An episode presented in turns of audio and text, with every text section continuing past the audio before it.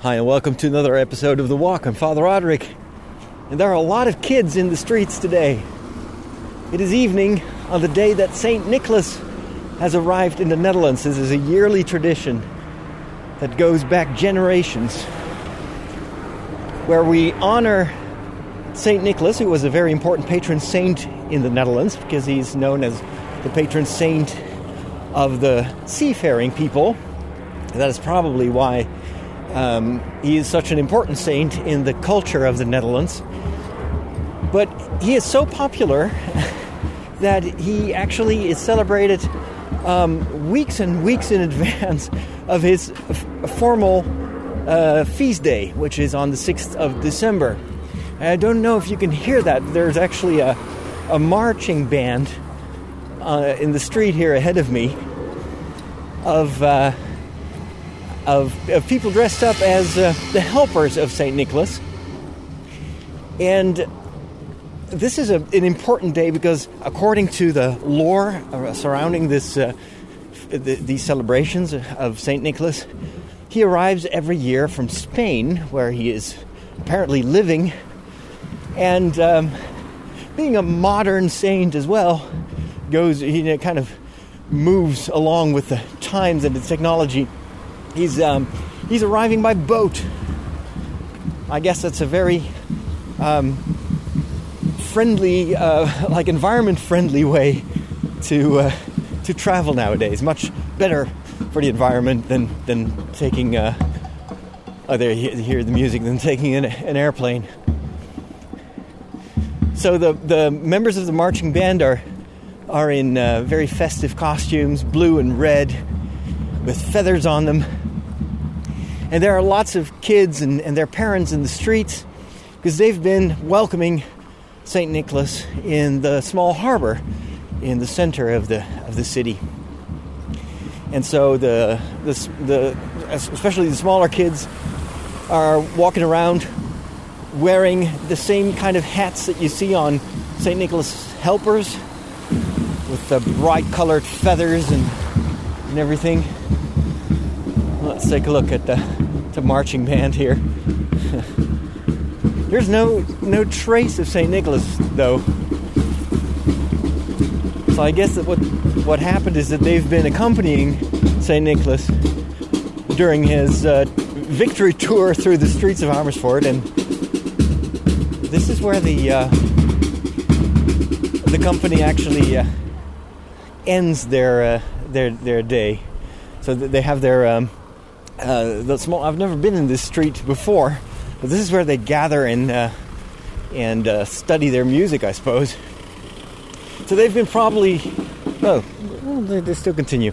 They've been they've been uh, walking with Saint Nicholas, who is dressed as a regular bishop, wearing a red mitre and red mantle, and also an alb.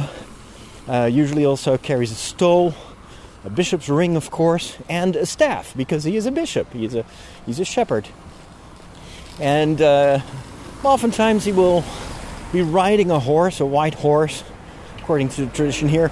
And the tradition is is um, it's not just in the Netherlands.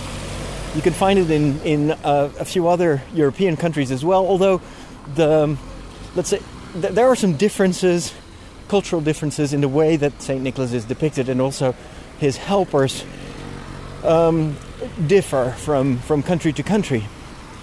And in, in some ways, the very famous Santa Claus in, in the United States, in North America, also has very strong links with the figure of St. Nicholas. Even the name itself, Santa Claus, Sinterklaas, that's how we call him here in the Netherlands. It's St. Nicholas. And so the the immigrants from Europe took a lot of the elements from the traditional feast of St. Nicholas to the United States when they migrated there. And uh, with some other influences, that ultimately ended up merging into the character of, of Santa Claus, who shares a number of, of um, habits and characteristics with his European friend here um, in the sense that he's a gift giver. And so what, what will happen tonight is that all the kids in in Amersfoort and in the rest of the Netherlands, because his arrival is, is celebrated in almost every town. Sometimes in a very spectacular way, like there is a televised arrival every year. And this year, St. Nicholas arrived in uh, the north of the country. If I'm not mistaken, even in Dokkum, which is a place where one of the earliest evangelizers of the Netherlands uh, died as a martyr, St. Boniface. So it's a very fitting place for this other saint to, uh, to be welcomed. And, but also the smaller villages, they will have uh, their own celebrations uh, around the arrival of St. Nicholas. And tonight, the kids will put a one of their uh, shoes in front of the chimney if they have one, or otherwise elsewhere in the house. Sometimes near the door, like the kids in of my, my sister's family. And they'll they'll put in uh, a carrot almost got crashed into a girl also dressed up as one of St. Nicholas's helper helpers with a, a, a pink beret, a, a, pink hat with a yellow feather, and a dog that she was chasing. Um, and so you put a carrot in there uh, for the horse, sometimes also a letter to St. Nicholas expressing your, um, well, your wish list. And then uh, in the morning, if you're lucky and St. Nicholas has stopped by your house, you'll find something in, in your shoe. The, the carrot will be gone, and uh, because of course the horse, the horse is carrying Saint Nicholas through uh, through the night, and uh, bringing all the presents to the kids. And then usually in this time leading up to the, the official feast day of Saint Nicholas, which is celebrated traditionally here on the eve of the feast day, so on the 5th of December. Uh, the kids will get small presents from time to time, or just some candy or chocolate or something like that or cookies. And uh, and then on the fifth of December, the eve of the feast of Saint Nicholas, there is a, a bigger party in a lot of families where you'll also get the bigger presents. I have tremendously fond memories of the of those years. Uh, I was a firm believer in uh, in the goodness of Saint Nicholas, and in a way, I still am. Although he doesn't bring me any presents anymore. Sometimes I do get a chocolate letter, which is also one of those Dutch treats. Oh, it's just basically a letter, the letter of your of your first name, uh, but made out of chocolate. It can be dark chocolate or hazelnut, milk chocolate, or anything. Um, but I, the, I think that this feast is tremendously educational in a way, and that has to do with its origins um, it was Saint Nicholas was not only the patron saint of the seafaring people. Um, so a lot of the, especially in the, the cities like Rotterdam and Amsterdam, um, there, he was celebrated throughout the year, and, and also asked people asked for his intercession to protect the the people at sea, the fishermen, the traders in their boats. But Saint Nicholas is also patron saint of the children, especially of the, the poor children. Um, there are stories of, of his life that, that tell how St. Nicholas uh, came to the rescue of, of poor families and helping them with gold and sometimes other gifts. Uh, he, he could heal children. Um, and a lot of those stories led to, to him being the patron saint of children.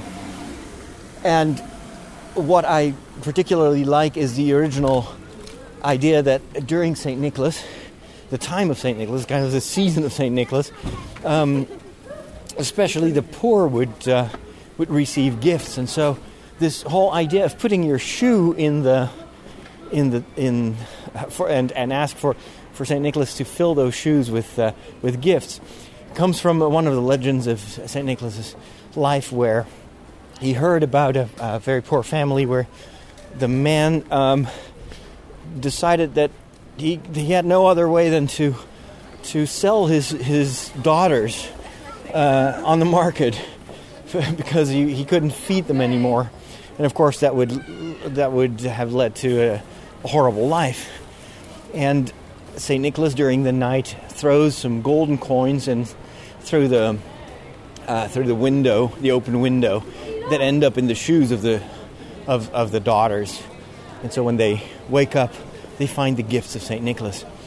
And so the the first time, the first stories that we have of of people, or the first accounts of people uh, putting their shoes in uh, for Saint Nicholas, was they would actually bring their shoes to the church. That's where they would put them, and um, that they would come back on the feast of Saint Nicholas to find gifts that the helpers of St. Nicholas, probably the parishioners or the pastor himself, had put in, in their shoes. And that was a very um, simple way to um, put in practice kind of one of the most important commandments, and that is love God and love your neighbor as you love yourself.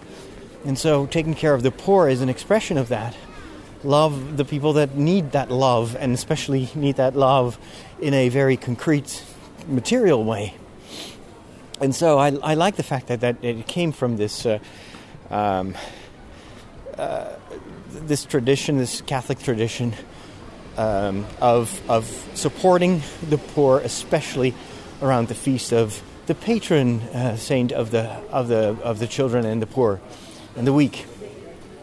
Of course, a, a lot of that symbolism has been lost because we live in a, in a pretty you know, wealthy country. Although we should never forget that even in wealthy countries like uh, most of the Western countries that we live in, there is still a lot of hidden poverty and uh, I'm, I'm, passing here by a store. On my left is a, a children's uh, toy store, and it's of course bright and colorful, and they make a lot of money during these weeks. But there are a lot of children, even in this city, that whose parents don't have any money to uh, to buy presents, and so there are volunteer organizations that actually will go and gather uh, money and, and try to find uh, gifts so that also those poor children can have something to play with and uh, don't have to sit in class hearing the stories about their, all, the, all the other kids getting presents for, for the Feast of St. Nicholas and then they, they don't have anything. And so, what I think is the most, what I learned of St. Nicholas as a child was that ultimately giving itself was more fun than receiving. Of course, as a small child, I would love to get you know, the presents that were on my wish list. I also had to cope with um, sometimes not receiving what I wished for because, of course, as a child, you don't know how much. Uh, like a model train costs, and my parents were not particularly wealthy at the time, so sometimes I would get just get a, um, a you know clothes or something or socks, and, and instead of that uh, beautiful model train that I'd wished for. So it's it's also uh, it's a good experience of, of, you can ask. It's like prayer. You can ask for everything but whether or not you'll receive it that's another that's another question. Some more kids here walking around with their parents. Of course they're, they're, they're currently they're making up their, their wish lists. And another thing is that later on when you grow a bit older in, in families where you have both small children and older children oftentimes the the gift giving changes in the sense that the family will celebrate the feast of Saint Nicholas by exchanging gifts, and you would you uh, would put all the names of the family members in a in a bowl, and, and, you will pull out a name that is for you, and you make a special gift. Sometimes also like a whole uh, presentation around it, or you could do like a um, uh, hide it somewhere in the in the house, or you would write a poem. And there are lots and lots of creative ways to accompany this gift giving, and that, that itself was, of course, the anticipa- anticipation of, of knowing that you're going to make someone happy by giving something and uh, taking care of uh, putting extra energy and creativity in this gift giving. That was the fun of the party, not the gift itself.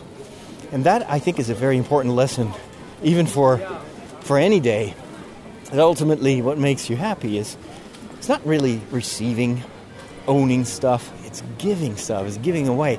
And giving presents, not just, you know, expensive stuff that you just buy in any store or online, but it's it's about the special, the personal gift, the gift of your time, the gift of your attention and your creativity that is worth so much more than just the material gift itself.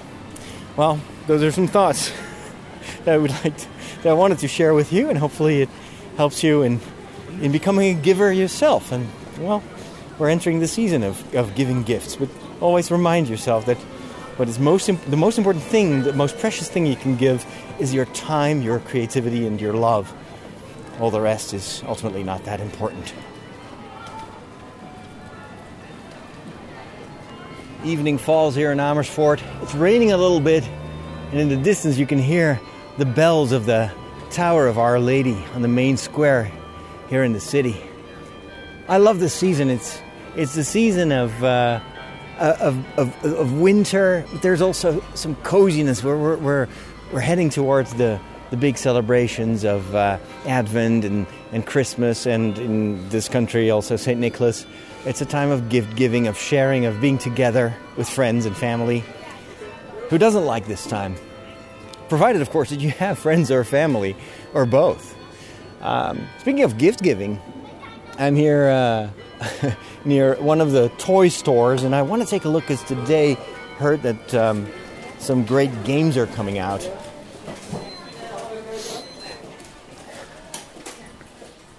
Of course, it's busy. It's a Saturday. I'm recording this on a Saturday, and there are lots of uh, kids with their parents here looking at all the cool toys. This is the Lego department, the Lego section with Lego Dimensions, and the the personnel here and all the kids are wearing these these brightly colored hats of the helpers of Saint Nicholas.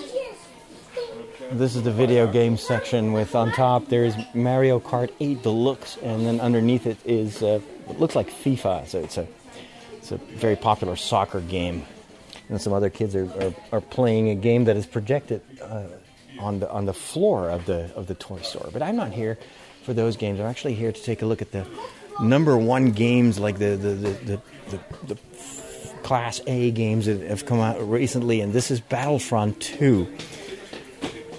It is uh, the sequel to Battlefront, the Star Wars Battlefront, uh, which was a tremendous game. Um, and this is a, a, a, much better game in many ways, except for one. Uh, there's been a lot of controversy about the like the gambling mechanics that are uh, integrated in the game, uh, probably to lure people into spending some extra real money in while they are playing the game in order to level up. And a lot of the gamers are outraged about that because, course, if, if it becomes pay to play and if you can buy better weapons that give you an edge over the people that you know have already spent, because this is an expensive game. This is 60 euros. Um, so, but even if, if you buy the, the full game, you still have to, uh, you know, save virtual points, etc., and you can accelerate the game by spending even more money uh, and and so the uh, disadvantage that, that that it puts regular players in is, is causing major controversy. But it's still an amazing game. The second game that I'm here to take a look at is The Elder Scrolls V Skyrim, which is a, a game that came out years ago. Beautiful role playing game. But this is the VR version, virtual reality version. You can play this with the PlayStation VR and be in the world of Skyrim. It's also um, a, a very expensive game. It's like 60 bucks. And even though everything in me is like, oh, I would love to play these two games, I'm going to walk out of this store without buying it because that's what I wanted to talk about today with you. Is um, something that I've learned, especially this year. Um, the they're looking at me a bit like, um, who is this guy with a microphone? Ooh, it started to rain pretty badly. I'm opening my green umbrella here because this is a little bit too much rain for the equipment that I'm carrying. But uh, it's it's what I've learned is, or what I'm learning. I, I can't say I'm mastering it yet, but it is to resist the urge to splurge. um, everybody is is familiar with um, impulse buying. You know, you see something, um, and everybody's talking about it, and you think you need to have it. Eh, whether it is a new phone, the, the, the new iPhone X, or a new gadget, or I have been very much uh, one of those people that, that could not resist impulse buying. Um, there's only one type of impulse purchase that I can resist, and that is anything that has to do with candy or chocolate. Or there's some people can't resist that when they see um, when they are checking out in their supermarket, and then near the exit, you you can you can buy chocolate or something else. Like they, uh, I need that. I want that. I and it, it's it's made for impulse buying. Well, um, this is also the the season of uh, of the, the big sales. Of course, you've got following Thanksgiving in the United States. You've got Black Friday, which was usually the time that a lot of um, stores would clear inventory and put things on sale in order to um, make space for the probably the Christmas uh, uh, gift, the, the Christmas inventory. But it has become a very orchestrated commercial um, activity that, that is planned months, if not years in advance, um, where uh, things are, are put on sale, yes, cheaper than normal, but it's, it's well planned so that ultimately, of course, they will make much more money than they will they will lose by putting things on sale. And so the mechanics, of course, are are, are simple. Uh, it's this one big day. Everybody's talking about it for for weeks already on on online stores like Amazon. They advertise this, this Black Friday, and it's no longer just Black Friday. It starts like weeks in advance, where you can already get the Black Friday deals right now, and then it's not just Black Friday, but then it's also um, the the Cyber Monday, and that that's they, they keep extending the the the time, trying to lure as many people as possible into buying things on impulse because that's kind of what it is.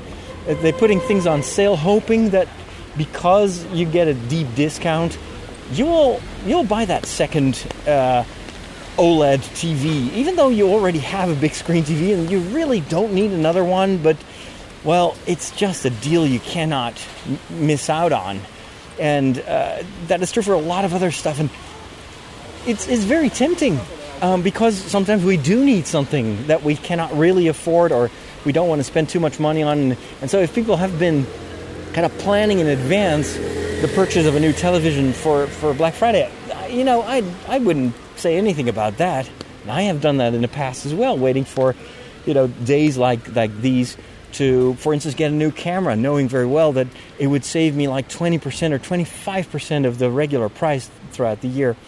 Um, but the impulse buying, I really uh, have have start to step back from that craziness. Even even the just the, the whole Black Friday and Cyber Monday stuff, because I way too often I, I've purchased things that ultimately I ended up not using at all, and they would just end up in one of my drawers, and um, and then it's regret because once you buy it, the urge is gone, and it's also but it's also the, the whole adrenaline that the anticipation gives you of not having something and then looking forward to having it that that anticipation often has much more energy than than the moment that you actually possess it. And then you know the urge is gone and well then of course sometimes you will enjoy it and, and other times you'll end up with stuff that actually normally throughout the year you would have never bought. Or in my case my wake up call came from uh, the moment that I uh, took a, a, another hard look at all the video games uh, that I have, and I was just shocked and dismayed to discover that like 90% of the games I had bought in the past, I'd only played once or sometimes never. And I, I usually bought video games when they were on sale, but uh, even then, you still spend 10, 20 euros on, on a game and if you only play it once or never, then that is a lot of money and it adds up. And I had just uh, several, um, how do you say that? Like, probably around 60 or 70 games that I bought for uh, uh, the Xbox 360, which was uh, a gaming console that I used a lot, um, let's say five years ago. Then I just kept on I'm buying games and not having time to play them. But, you know, they're on sale. This is such a bargain. I can't, you know, next week the prices will go up. Well, actually, that almost never happens. they just devalue so quickly. And it's even it's even worse with the digital purchases because um, if you buy like a physical game, like here, there's a store here on my right um, where they sell a lot of secondhand uh, games. So they've got all the the discs there. If you have a physical game, then you can still sell it back and you know get a little bit of your money back. Although I have to say, it's often very disappointing how much they will give you for your games. It's usually less than 10% of the actual price that you paid for it. So, and, and of course, the first the first few months, you're not going to sell your game because you still are under the impression that um, you will have time to do that. But then, year after year, these games go down in value tremendously, and then I end up with all those games. And if I add up the money that I spend on those games, I could have done so much else and so many better things than wasting it on those games. Um, so that has taught me to stop the impulse buying and to always ask myself kind of the, the simplest question possible when you when you're uh, in front of a purchase, and that is: is this a need or is this a want? Is this something I truly am going to use? I need to I need this for my work or whatever, or is this is something that I've been looking forward to a long time, and I'm actually really going to play this game for a long time. Uh, or, or is this just is, is it just me following the hypes? Is this just me believing the marketing machine that tells me that my life is not complete without this game? And then the second question uh, you have to ask yourself is is this an impulse buy or did I budget for this? It's another thing that I've gradually learned over time, mostly because I uh, was not only uh, uh, responsible for my own personal uh, finances, but also for the finances of the organizations that I run.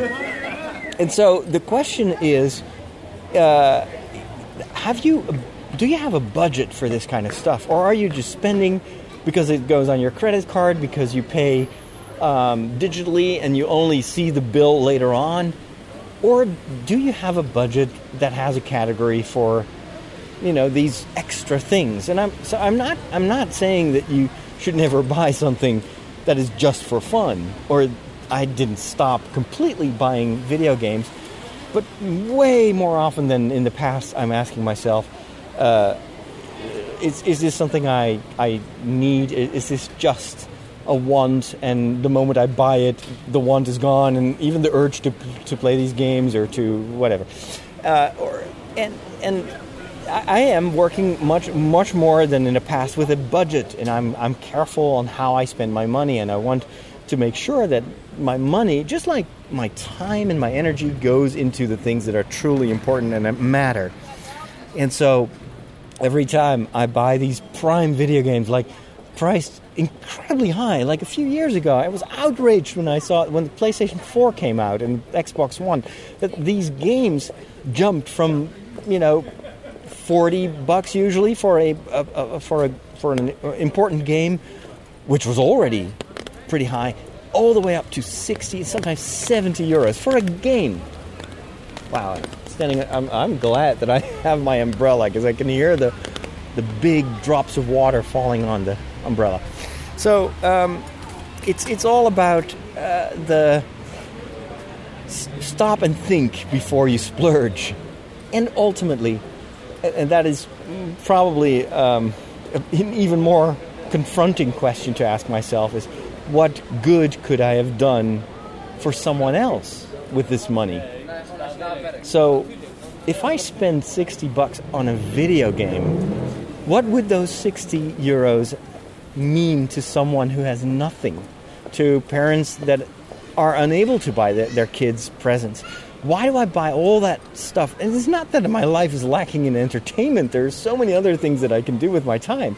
So I'm perfectly happy, even more than I deserve, with the stuff that I have. So why always add to that if I don't truly need it?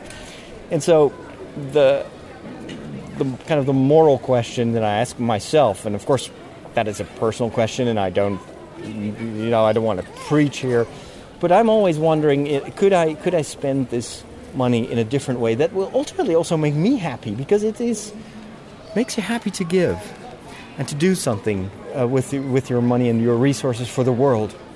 So what else can I do with this money? And then finding other purposes for your money and actually giving it to some charities or but doing some research and, and, and, and even visualizing what, what your money can do for someone else that gives you way more joy and way more lasting joy probably than the joy of that impulse buy on black friday or cyber monday so that is what i wanted to share with you and again i hope that it will guide you in these days of gift giving and gifts receiving and uh, with all those splurge days around the corner, you know, stop and think. And uh, that may that may ultimately lead you to more happiness because that's what I wish for you and for myself as well. Thanks for listening. Have a great day, and I will talk to you soon. God bless.